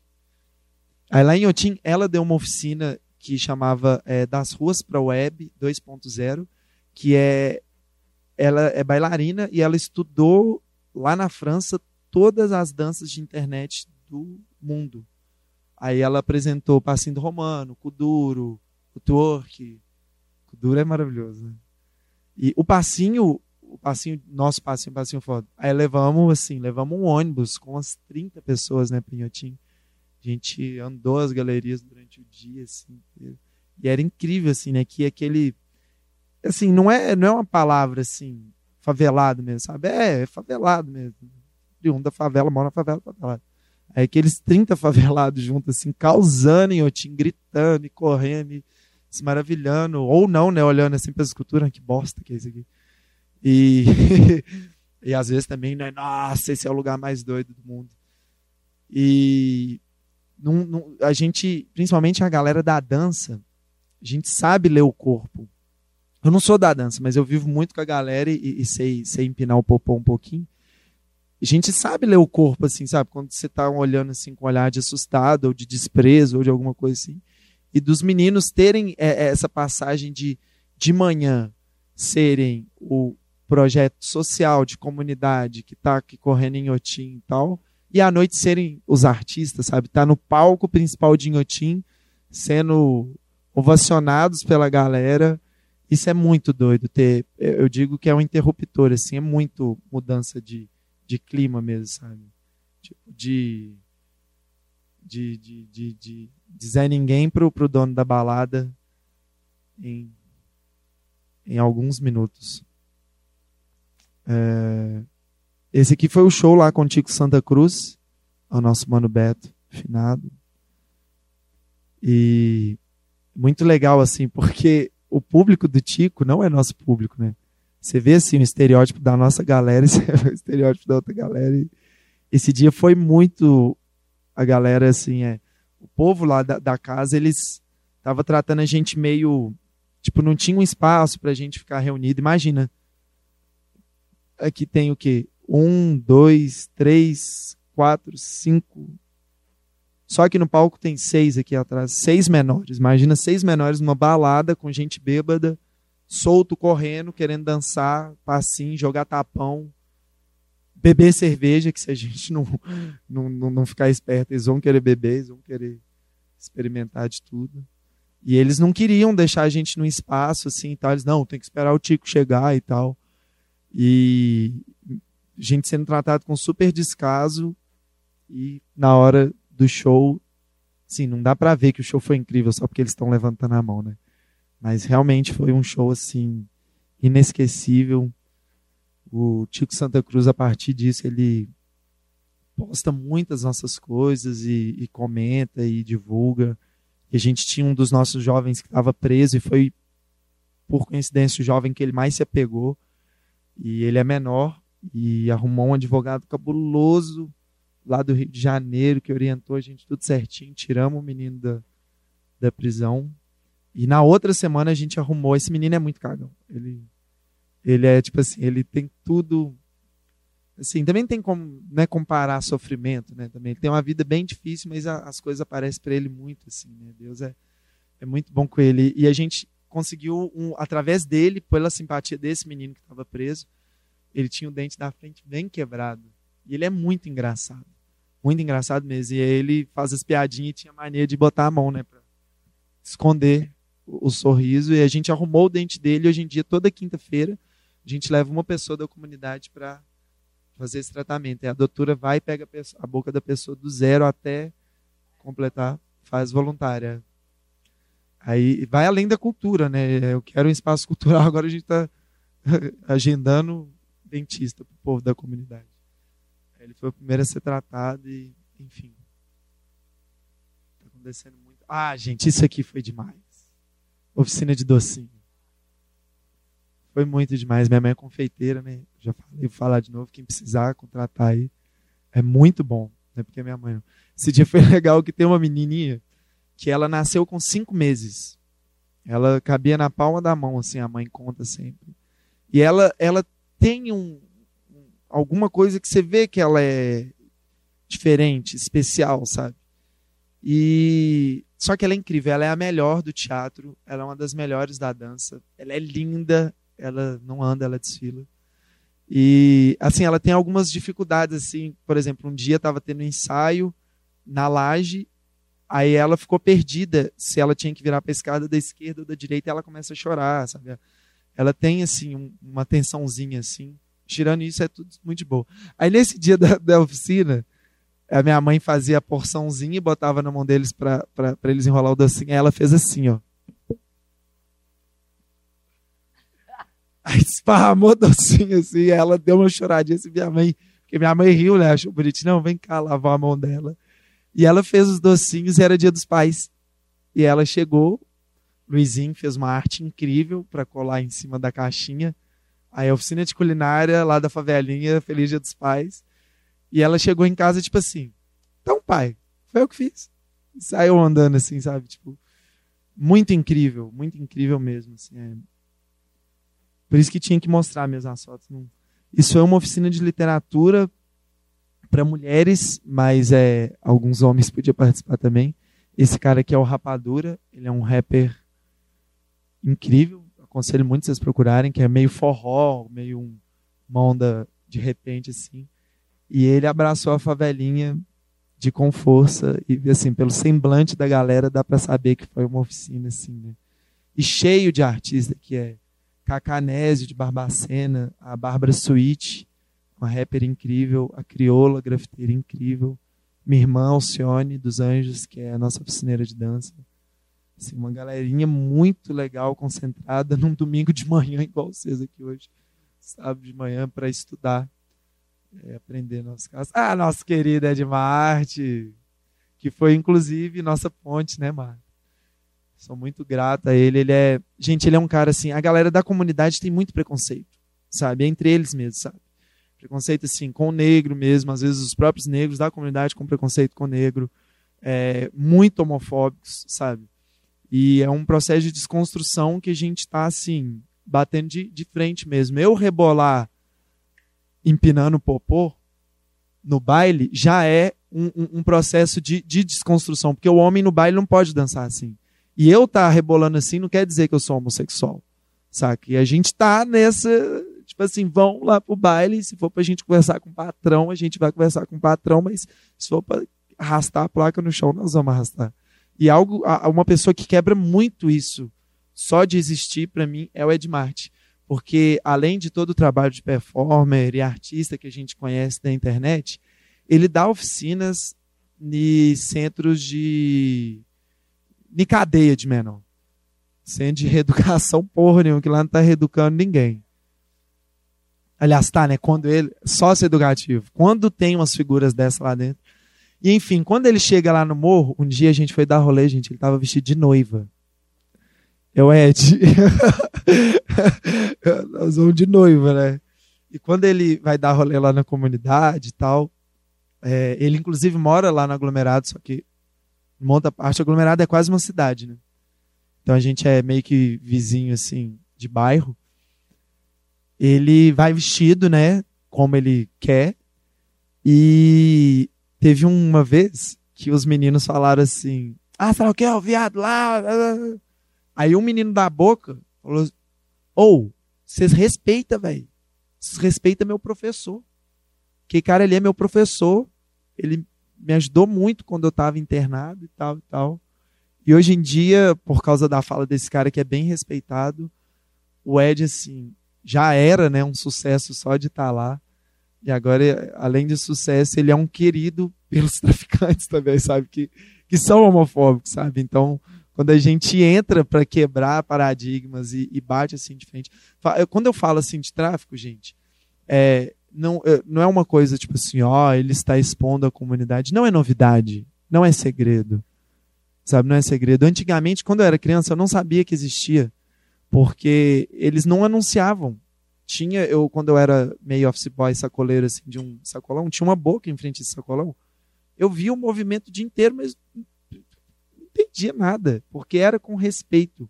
Hoje em dia não é com respeito. Se você sobe em qualquer boca de favela, eles vão estar. Tá, tá rolando! Tá rolando. Mano, o usuário sabe, eu falo isso com eles. Eu, tipo, eu viro pro, pro chefe e falo, mano, o usuário sabe que tá rolando, não precisa ficar gritando que tá rolando. Então, o que eu tô falando sobre o tráfico aqui não é novidade. Só um parênteses de, de falar desse trem de tráfico, que a favelinha é, tipo a porta de bar. Essas que corre assim, enrola, sabe? Então ela é voltada para a rua. Então, até algum, algumas oficinas que a gente precisa fazer, que precisa de silêncio, tipo violão, poesia, a gente faz na laje da minha casa, que é do lado da favelinha, porque é, precisa de silêncio, né, de atenção. Então. então, e o tráfico é na rua também. Então, tipo, o funk também é, é, tipo, passa tocando. Tem uma das músicas assim, vou. Pode falar palavrão? Pode, né? É, tem uma das músicas que de, de, funk de hoje em dia que é assim, ó. R7 tá tocando e as novinhas se envolvem. R7 tá tocando e as novinhas se envolvem. Qual que é a sua idade? 19. Bota o bucetão no revólver. Fraga, as crianças estão ouvindo isso o dia inteiro, o dia inteiro, sabe? Então tá ali. Então, Por que, que a gente não vai poder botar o menino para dançar o funk sendo que ainda mais os nossos que os que a gente dança é será que minha nega vai? Vou ter que pedir pro pai tio hoje é dia de baile. Vai vai vai vai. Não adianta amarra irmão. Pai da nega é monegão estratégia errada e o baile cai cai cai cai. Sabe os moleques dançam essa música. Enfim mas eu tô falando do tráfico voltado para a rua. Quem fala essa, essa, esse discurso tipo tem que meter chumbo em vagabundo, mas gente, quem está na rua não é vagabundo. Eles não são vagabundos, eles trabalham muito. Na lei, quem trampa 12 horas seguidas tem que descansar 36, né? 12 por 36. Eles trampam 12 por 24. Eles pegam plantão agora 7 horas da manhã, já começou o de hoje. 7 horas da noite eles largam, Amanhã, sete da noite, eles estão pegando para sete da manhã do outro dia. Tá frio, né?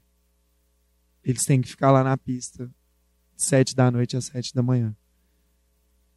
Enfim, é, toda essa desconstrução é feita quando lá no caso do Arraial, quando a polícia virou para a gente e falou assim, é, vocês não vão poder fazer, se não tiver estrutura, que era mais ou menos uns 20 mil reais de estrutura, eles ofereceram para a gente esses 20 mil reais. Claro que a gente não aceitou. Óbvio. Primeiro que da onde que a gente ia provar que tirou 20 mil reais? Segundo, ter rabo preso com a galera, sendo que a gente está fazendo sem grana e sem a ajuda deles. No Arraial, era tipo assim, uma fila de, de, de patrões e gerentes para cumprimentar a gente, para agradecer. Eles não gostam que tira foto. Já não existe isso mais na favelinha. A gente só pede, tipo assim, a favelinha está aqui, a boca está lá, então não direciona a, a máquina para lá, sabe? E no dia eles falaram, mano, nós mudamos o movimento de lugar. O movimento hoje está na rua de trás, então vocês podem fotografar o que quiser. Não, não.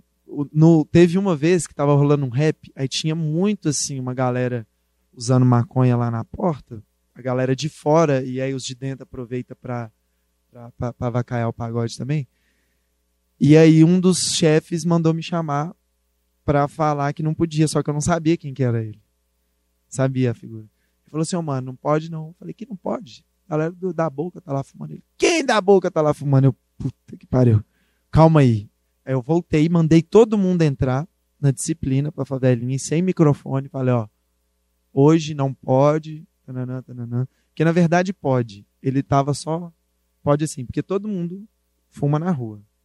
Isso também é explícito hoje em dia. Antigamente a galera não, não, não, não, não fumava maconha na rua. Hoje em dia é, é MC Carol, né? Minha avó tá maluca. Tanta coisa para comprar, ela comprou uma peruca, depois ela fala, é, tá pagando pra caralho fumando maconha na rua. Minha avó tá maluca. As, as senhorinhas, todo mundo tá maluco lá na quebrada hoje em dia. Você vai lá agora, já tem Jamaica, já tá lá. Mas é, aí foi isso, aí eu voltei e falei, não, já tá na disciplina para Pororô. E, inclusive, foi o cara que ofereceu os 20 mil reais mais tarde. Ou seja, é, é, eles têm uma relação de, de, respeito mesmo. Eles não.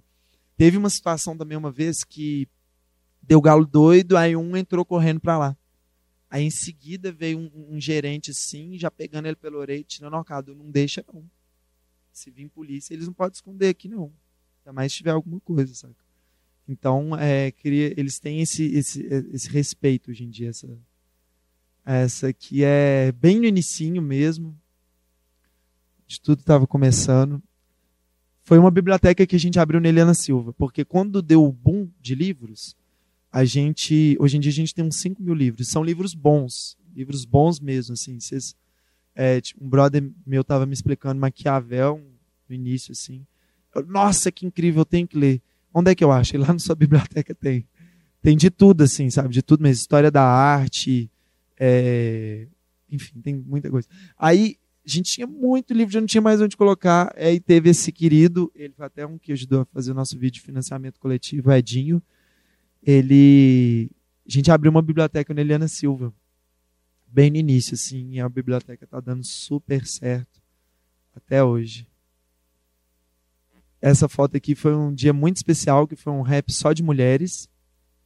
E nessa foto, gente, tem aqui. Tem, eu não falei do My Brother até agora, né? daqui a pouco eu vou começar a falar dele. Ele é tipo morador de rua, alcoólatra, assim tal, mas é uma figura super iluminada, manja de todos os paranauês. Tem aqui essa figura Sheilinha, que é educadora social e centro socioeducativo, mas, mas o que eu quero falar dessa foto é o seguinte, que a gente tem pessoas, muitas pessoas da comunidade, maioria, vários artesãos, MCs, compositores, gerente de boca, chefe do tráfico, chefe do chefe do chefe, tipo, menor, esses dois aqui estão comigo desde. Hoje em dia eles estão com 15, 16, eles estão comigo desde 7 anos. São MCs incríveis. Mas para mostrar a diversidade do, do, do, nosso pagode mesmo. Aqui ele, pequenininho. MC Johnzinho. Essa foto aqui é de 2012, sei lá. Ele era muito bonitinho, pena que cresceu. Mais antigo ainda. a gente era o grupo de rap lá da favelinha. Olha isso, mano. Que, olha o tamanho dele. Hoje em dia, hoje em dia ele tá com voz grossa já. Olha isso aqui, sabe? Olha o cabelo do rastro. Hoje em dia ele tá mó dredudo, né? Olha eu cabeludo hoje em dia, quase careca. Mano Beto, nosso querido. Isso é bem no início, ainda quando era na Jocum. É, Marcelo Iuca teve lá também figuraça, super incrível, super querida. Aí o Tico Souza Cruz, Santa Cruz. Souza Cruz. Ele é demais também. E o Sérgio Vaz,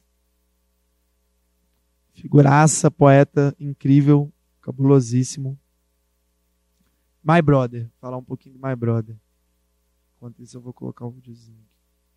My Brother, gente, é uma figura que ele é, ele é morador de rua, né? Só que ele tem uma trajetória incrível, assim, é, como artista e como cidadão do, do, do aglomerado. Ele bate no peito para falar: Eu tenho 14 profissões. E realmente ele tem 14 profissões. A principal, ele era pintor. Ele era o pintor mais requisitado da comunidade. Só que aí ele preferiu a rua e a filosofia de rua mesmo.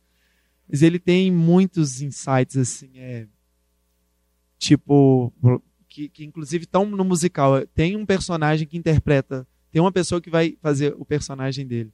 A gente só não pode levar ele porque é uma linha muito tênue assim para ele mandar todo mundo se fuder é muito fácil e para ele beijar a boca de todo mundo também é muito fácil.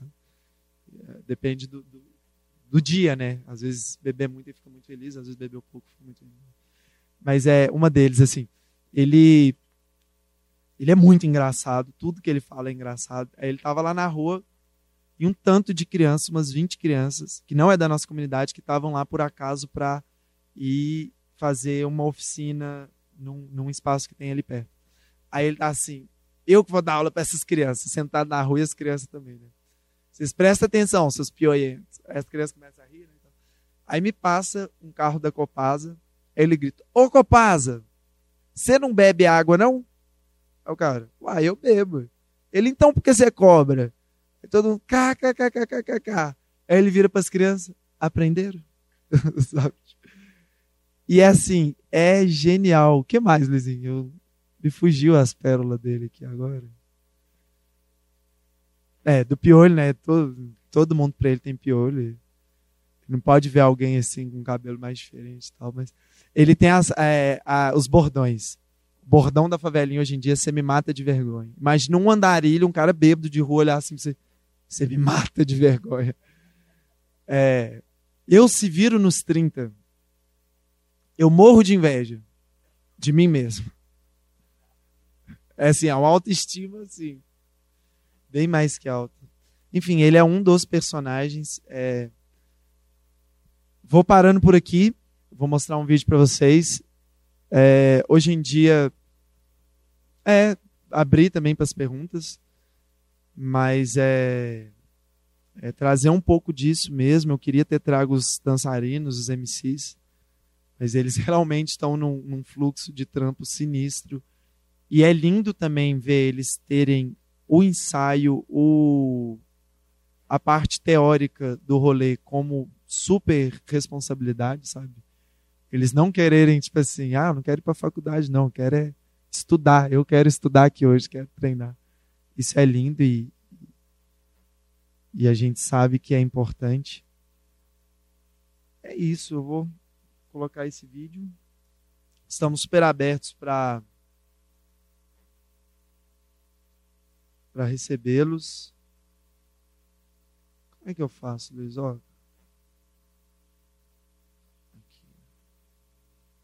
É um vídeo que ele era um vídeo bem grande para falar sobre o, o financiamento coletivo.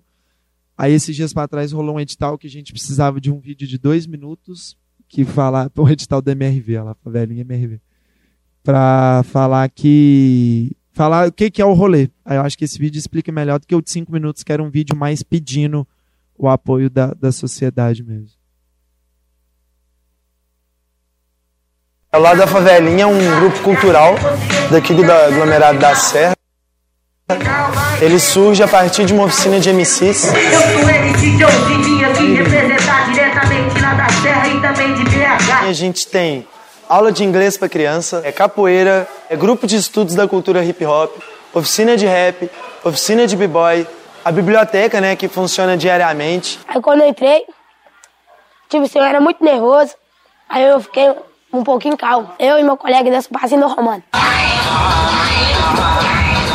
A gente faz aqui no Centro Cultural lá da Favelinha mais ou menos o papel que deveria fazer o Estado, né? Então a gente consegue, sem muito apoio, contribuir com a formação de muita gente. Tem essa vontade de ter um espaço onde você pode atender a comunidade, pode abrir as portas para as pessoas que vêm de, de, uma, de uma mesma raiz, de uma mesma origem. Eu enxergo assim que hoje em dia está rolando uma, uma relação muito massa assim da, da comunidade com o centro cultural e de quem frequenta com a comunidade, assim. Os meninos acabam se tornando multiplicadores dessa ideia e se tornam agentes. Essa mesma criança vai querer o mesmo sonho que a gente, de querer viver da dança, de querer ser a dança. Se faz o seu papel, servente, pedreiro, é pintor. O que, que você faz aqui, Aninha? Eu faço aula de capoeira, faço aula de argila, faço aula de balé, de teatro, de inglês, aula de comunicação, passinho. Rima eu sei rimar, mas eu sou é dançarino. ah, então dá uma palhinha pra nós, vai lá.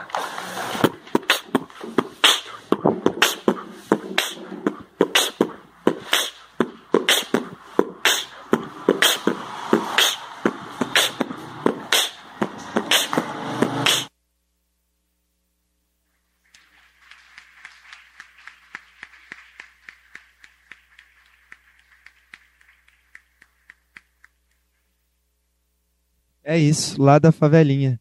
Luizinho, é, me empresta aí antes de eu passar para as perguntas o merchandise? Que nem eu falei, a gente não tem grana, né? Do, do estado nem de lugar nenhum. Mas a gente tem adesivo e marcador de página. E blusa também. A blusa pode ser feita por encomenda. E a gente ainda personaliza com o nome atrás. Porque todos fazem parte da favelina. Esse aqui tá Marquinhos de Moraes, que é o nosso professor de capoeira. Eu acho que eu não ia gostar de usar um Cado dos Anjos, não, mas... É, tinha adesivo lá da favelinha, mas não tem mais. Tem um da Disputa Nervosa, que é a nossa batalha de passinhos. Inclusive, eu, vocês viram um pouco, né? Eu conv... Ah, Leleque, Leque, podia mostrar um pouco da batalha. Tem aqui, ó. É... Deixa meu Facebook aberto, que eles me trollar. Você viu que o L na minha pesquisa é lá da favela, depois Luizinho, né? Ou seja, te amo. Gente, Luizinha é demais, sério. É Não, é, e, e, a página hoje em dia é assim. A gente fala assim, né, ó. Passinho. 9 mil pessoas alcançadas, 301 curtidas. Aí você escreve maior poesia, maior coisa, 200 pessoas, 10 Vocês têm só assim, ó, passinho, 3 mil, 3 milhões de compartilhamento. Ah, tem um pedacinho de batalha aqui, ó. Esse aqui é a disputa nervosa.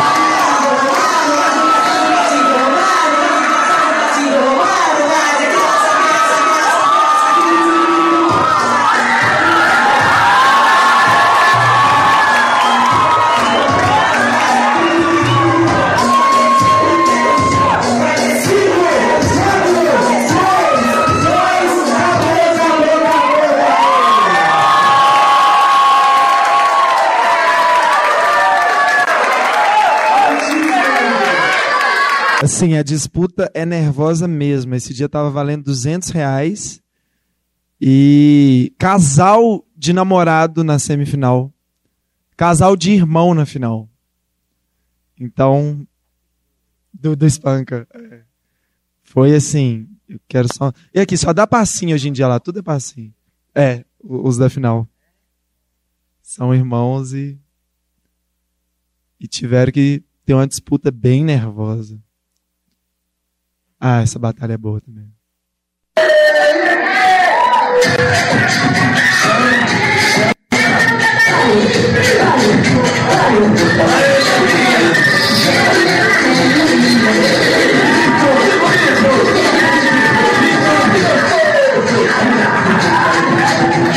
Aí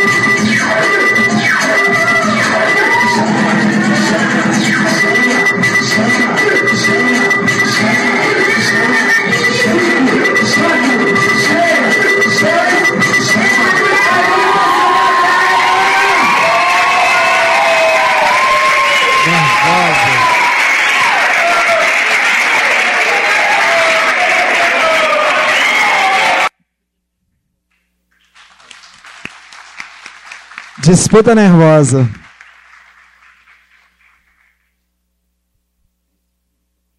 Aí quem quiser no final pegar com nós, eu com o Luizinho aqui, é um é 3, dois é 5. Tem adesivo de várias cores e o marcador de página bem bonitinho. Ia, aqui, gente, alguém quer fazer alguma pergunta? Bora. De microfone aí, será que dá para escutar? Posso levar, posso levar.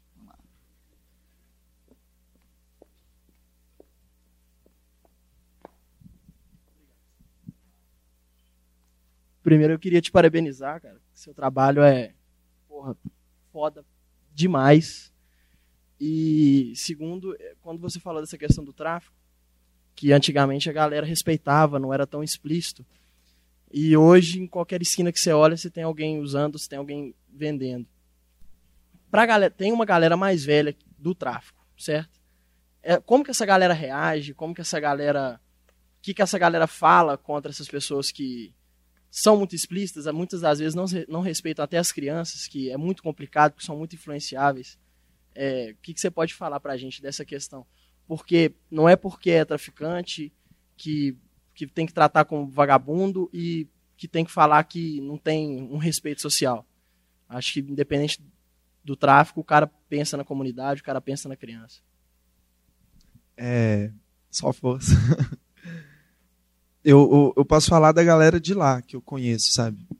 Os mais velhos, eles nem gostam tanto desse funk de hoje em dia que é mais pornográfico, explícito, sabe? Eles preferem o rap, preferem o funk das antigas, eles não gostam desse tipo de movimento.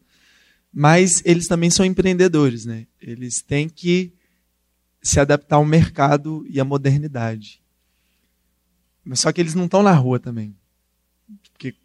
Quem é antigo e está na rua, com certeza ou deve ser viciado, geralmente em pedra, ou não, não tem moral, assim, né? Na, na hierarquia do crime. Mas é. Eles têm que vender. E eles acreditam que hoje em dia, para vender, tem que anunciar. Saca? Eu acho um absurdo. Tanto que uma das, das falas, quando eu fui chutado do Fica Vivo, eles falaram que eu não estava atendendo a metodologia do programa, que era o meio de campo atender jovens envolvidos. E na madrugada, a reunião deve ter sido 11 horas da manhã. Aí na madrugada de, de, desse, desse dia, eu estava conversando com um chefe, cabulosão assim, tipo, mano, isso é muito feio, anunciar é muito feio, não precisa anunciar.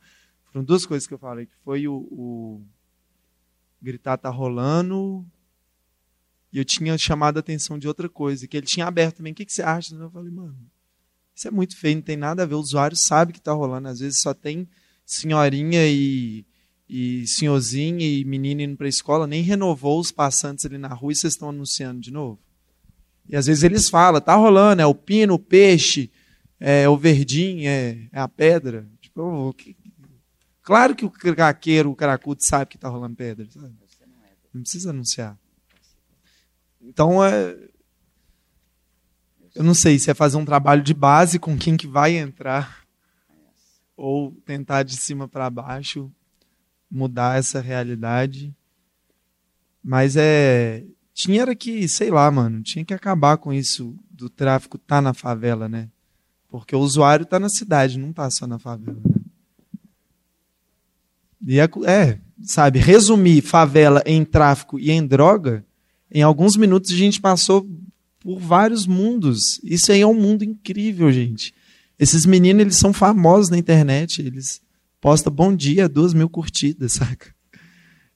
Eles não são traficantes, eles não são bandidos. E, sabe, colocar eles nessa situação simplesmente por eles morarem lá, por estereótipos, sabe, é, é terrível. A gente está aqui para desconstruir isso mesmo. Para fazer isso, não dá nem tempo, né? Não dá tempo de traficar, porque o cara que tem para dançar desse jeito, o cara tem isso toma muito tempo de treino, não tem jeito. Hoje, sábado, eles estão ensaiando 15 horas. Vocês têm noção? O que, que é isso? 15 horas por dia? Eles acordam, alongam, fazem um ensaio, pá. Aí chega lá na favelinha, é o tempo de almoçar e tal. Eles vão chegar lá mais ou menos umas três horas. Eles vão dar aula para os menores. Eles vão ensaiar os menores. Eles vão dar aula e ensaiar os menores. Na sequência, eles vão fazer um ensaio deles. E depois eles ainda dançam. Ficam dançando, tipo. Eles têm tempo para quê, mano? Eles não sabem nem o que é remuneração. Eu contei esse caso aqui? Um deles virou para mim, é, é, muito engraçado, gente. Trabalhar com eles é demais. Você fala assim, me manda uma foto em alta. Aí eles falam assim.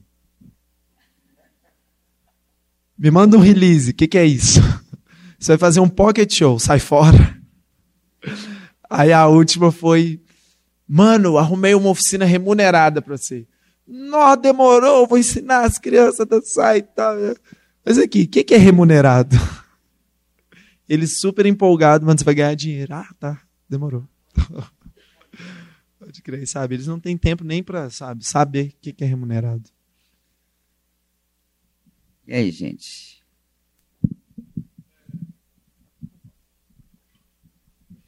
O, o Cadu, assim, primeiro é também igual ele, assim, acho que fica óbvio que você, você e, e todas as pessoas que colaboram lá merecem o crédito e as outras pessoas também estão envolvidas em outros movimentos aqui de, de Belo Horizonte, que também estão sempre pontuando a questão ali da favelinha. Acho que isso, isso ajuda até a combater essa questão da, da geografização da pobreza, assim, da miséria, né? Porque é, a, a, miséria não é a falta de, de, de subsídio financeiro, né? A miséria é quando você taxa um povo um grupo de é, que não tem cultura, né? Ou que você destina toda a coisa ruim da sociedade para aquela para esse grupo em específico. Isso acontece muito com com as favelas, né? Eu acho que o trabalho da da favelinha em si, eu acho que é da voz, sabe? Eu acho que quando você dá voz para as pessoas, você abre uma porta para dentro delas mesmas. E aí elas conseguem enxergar dignidade, e dentro dessa dignidade elas vão entender, a, assumindo essa voz através de outros caminhos. A dança é uma forma de você, de você ter voz, de você falar. Assim. É, é, dito isso, assim, eu tenho uma curiosidade muito grande, assim, que eu sou. Eu também fui uma criança, um adolescente muito pobre e tal, e a gente tem muita autonomia, assim, na vida, assim, pessoal. Eu lembro que todos os projetos sociais que eu fiz, eu mesmo que ia lá e tal, e resolvia e queria entrar. E como que é essa relação dos pais, das crianças que, que fazem lá o projeto, se, se há essa relação, ou se é essa autonomia, assim, que eu lembro que eu chegava para minha mãe, ah, eu estou fazendo um projeto social lá na escola tal, não sei o quê. Vai. É, é isso, é vai. Eles têm muita confiança, muita, igual ontem mesmo, tinha quatro crianças. Os passistas são menor, mas eles já são Aspron, já estão aí pela cidade, né? A maioria ele é menor, só tem um maior. E, mas as crianças assim, de 7, 8 anos, eu nem avisei ontem. Foi tipo assim, ó, vão apresentar, vocês vão, porque a gente não ia levar os menorzinhos. Eu falei, não, mano, tem que levar a molecada que quando eles começam, abre os caminhos, assim. Mas é, é, é, meio que isso, eles deixam, vai, mas uma coisa interessante, você falou que o lance da miséria envolvido com dinheiro, né, em tacar as coisas ruins destinar para um lugar. Eu estou fazendo um curso, que é um curso de, eu diria que é de processos criativos, nem eles sabem explicar direito. E é um curso caro, eu ganhei bolsa. Acho que é 4 mil reais esse curso, durante três meses, umas duas ou três vezes por semana, sabe? Então, quem está lá é uma galera que tem grana para pagar 4 mil reais num curso que eles mal sabem de que, que é. E aí, no primeiro dia de aula, era uma roda de 60 pessoas, e a gente ia ter mais ou menos um minuto cada um para falar mais ou menos o que, que é, o que estava buscando ali, é essa coisa chata. E aí a primeira fala foi uma menina que é incrível, que é de relações internacionais, ela levantou e falou assim: "Ah, eu, meu sonho é construir PhD em tal coisa, pós-doutorado em tal coisa, e meu sonho é construir uma educação de qualidade, principalmente para a periferia". E eu estava muito perto dela. Se ela mandasse para cá, eu ia falar assim: eu estou aqui para realizar seu sonho. Só que ela mandou para lá. Então foi tipo. Eu demorei quase uma hora para poder falar. E todas as falas é: eu sou fulano de tal, eu sou formado em tal coisa, pós-graduado em tal coisa. A famosa carteirada. Né? É. E tô triste. Eu quero um novo rumo na minha vida. Eu tô sem rumo, tô sem norte. Todas as falas. Inclusive, o cara que eu mais me apeguei, que eu mais me apaixonei com ele, ele ficou 25 anos na Fiat, mandando na Fiat, América Latina toda, e foi jogado fora, que nem um saco de lixo. Aí eu me senti, me identifiquei na época que eu fui dispensado do Fica Vivo, e porque eu tenho 25 anos de idade. Ele tinha 25 anos de Fiat. Enfim, aí todo mundo começou a falar. Nananana. Na hora que chegou na minha fala, eu falei: então, gente, meu nome é Cadu, tenho 25 anos, sou mais jovem que da turma. É, não sou formado em nada, não tenho formação acadêmica nenhuma. E não é prepotência, mas o insight que vocês estão querendo ter hoje em dia, eu tive há dois anos atrás.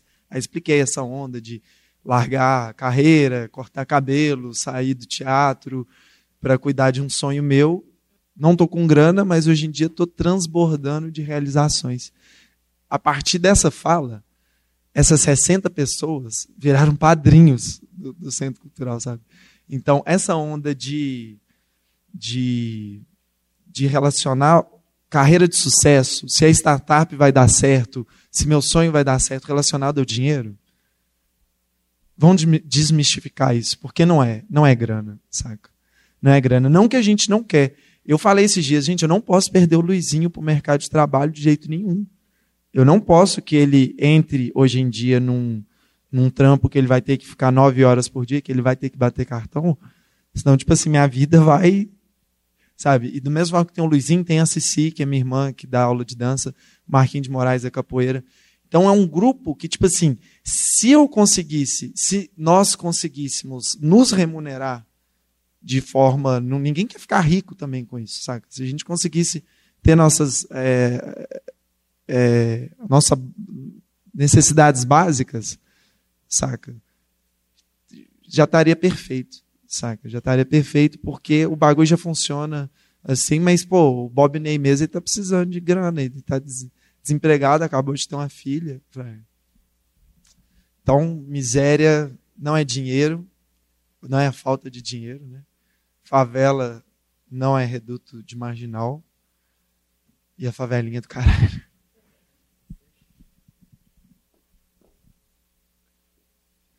Tem, tem um, um ex-jovem meu aqui, né? Um ex-aluno, ele podia falar depois também, né? Nem que fosse falar mal de mim.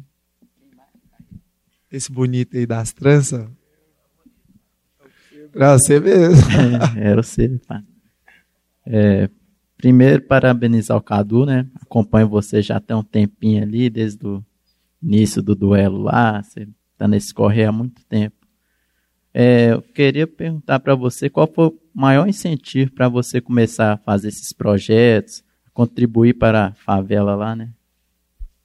Tem uma foto, mano, que mostra esse maior sentido. Porque, assim, não era para gringo ver essa oficina de rap que eu dava. Era uma necessidade financeira também, né? Que o Fica Vivo me dava uma grana tipo um salário mínimo, mas que eu podia ralar só duas vezes por semana. Não precisava ficar 24 horas preso em um lugar para para ter grana, saca? E mas essa oficina para mim era tipo um compromisso social que eu tinha. Hoje em dia, a partir dessa foto que eu tive que replicar essa foto depois que esses menores apareceram lá de novo, aqui, ó. Essa foto foi um, uma mudança de, de rumo na minha vida. Essa é a Aninha, né? Famosa, já apareceu aí várias vezes. Essa época, quando eu abri, em setembro de 2014, eu estava viajando muito com carreira e Giramundo. Fazendo show ali para lá. E, sinceramente, também foi um, um, uma rasteira de ego que eu tomei. Que eu estava me achando muito. Nessa época que eu estava, tipo, ah, eu não preciso mais evoluir, já sou cantor, já E quando começou a vir as rasteiras, que eu comecei a enxergar mais a comunidade, né? É tipo, ah, não, não gosto mais de cantar, então e agora? Tudo que eu construí até aqui não existe mais? Não que eu não gosto, depois daqui a pouco eu isso. Mas teve um belo dia que eu cheguei dessas viagens, falei, vou abrir a favelinha para ver o que que pega. Aí aconteceu essa mágica, deu abrir e aparecer essas crianças. Parece que eles estavam esperando lá dentro. Já. E essa foto é muito importante para mim, muito importante para mim, porque a Aninha, ela nessa época ela tomava bomba ainda. Então ela era essa menininha que estava ali na rua, que todo mundo acusa, sabe? Que todo mundo, ah, menina, sabe? Vai tomar banho, vai, sabe? Vai caçar rumo de casa, vai lavar vasilha, vai, sabe? E esse menininho, ele é, tem uma família bem problemática, sim. A mãe dele faleceu de conta de álcool há pouco tempo, sabe? Que ele tem outros irmãos em situação de rua também. Seis horas da manhã eles já estavam na rua. E ver a felicidade deles com nada, gente. O que, que tem ali para eles? Não tem nada, sabe? Livro. Criança gosta de livro? Desde quando? Sabe? E eles entram assim, tipo, ah! Então, levantar a porta e, e, e nesse dia, principalmente, quando eu fiz essa foto, é, tem um livro muito legal, Profecia Celestina, que ele fala sobre várias visões maia e tal. E uma delas é quando você sente um calor, uma ansiedade a partir de, de um insight. Assim, quando você tem esse arrepio, pode ter certeza, vai que dá certo. Sabe? E eu tive esse, esse arrepio que dura até hoje, de tipo falar, é isso, isso vai dar certo. Essa foto veio a bombar de novo porque esses dias eles apareceram lá na quebrada. Eu repeti a foto um ano depois. Eu repeti essa foto e esse é o Zé Graveto e a Aninha, e esse aqui é o Gigante. O Gigante é um outro que tem, ele tem problema na fala, sabe? Ele fala bem assim, Du, abre! Tipo, Cadu, abre o centro cultural, quero brincar, sabe? Ele resume nisso. E eles não estão morando na comunidade mais, por isso que foi muito impactante que depois que a mãe deles morreu, o pai apareceu e levou eles para outra comunidade. Isso tem uns 15 dias, né, Luizinho?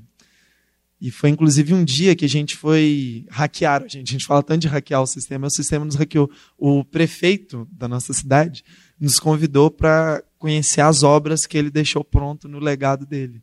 Só que não era isso, tipo assim, era tipo o gado eleitoral que ele estava querendo fazer com nós. E a gente ficou muito puto, porque eu queria estar com as crianças, ele só ia estar lá, estar lá nesse dia, a gente estava indo lá aqui conhecer Cras, que ele construiu, conhecer o Mirante. Aí até, pode contar do olho vivo? Até o momento que eles soltaram a gente dentro da sala do olho vivo. E aí, Eu falei, Luizinho, liga a câmera que nós vamos gravar agora.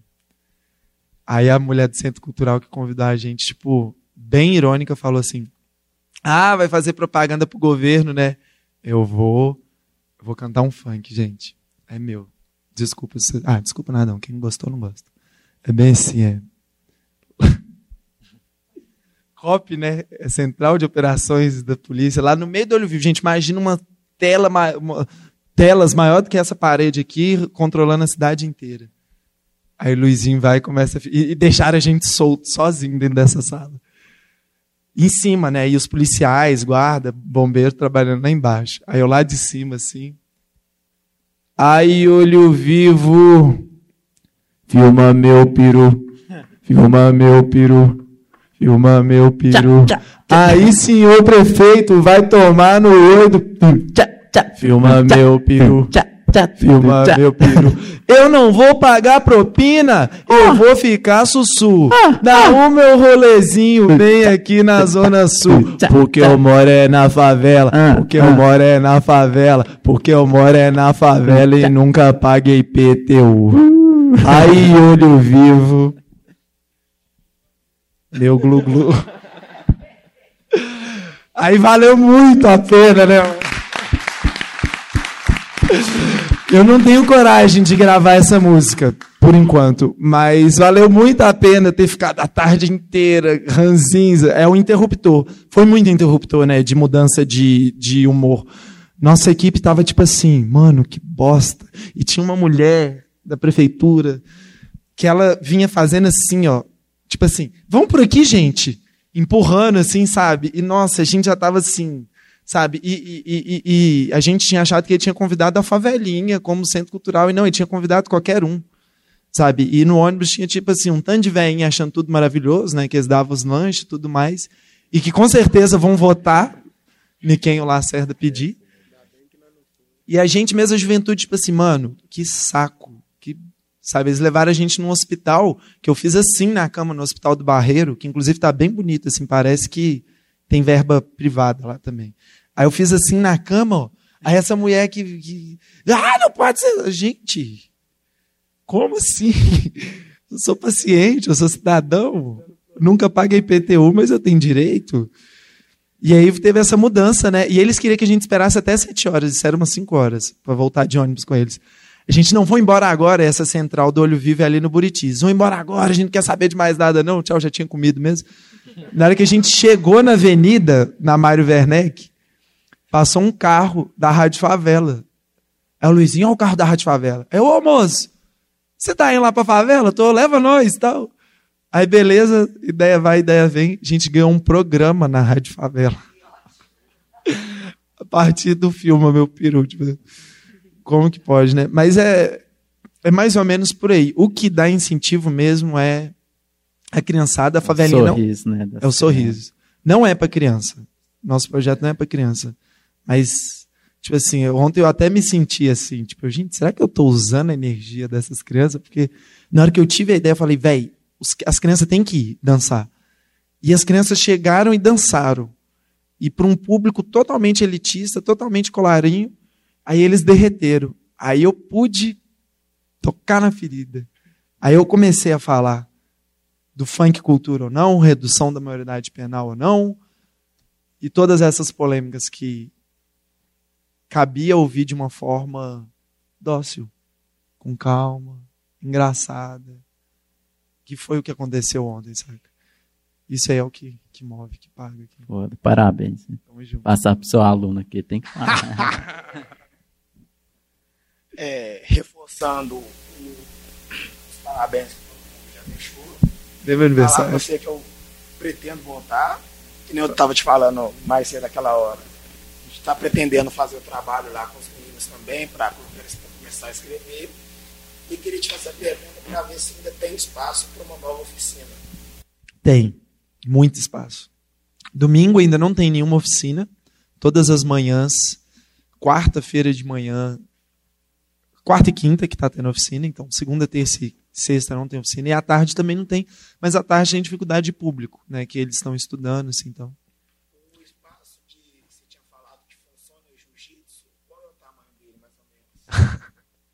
A favelinha é mais ou menos do tamanho dessas cadeiras aí. Ó. Tô errado, Luizinho? Menor?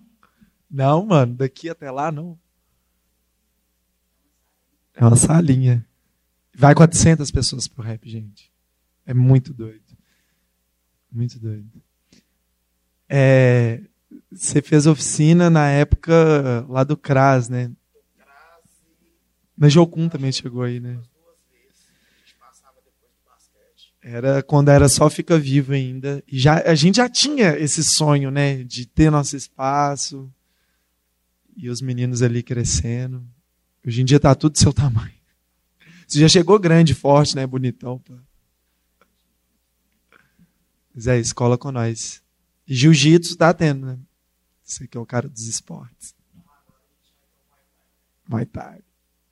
Jiu-jitsu, Muay Thai e capoeira. Mais alguém?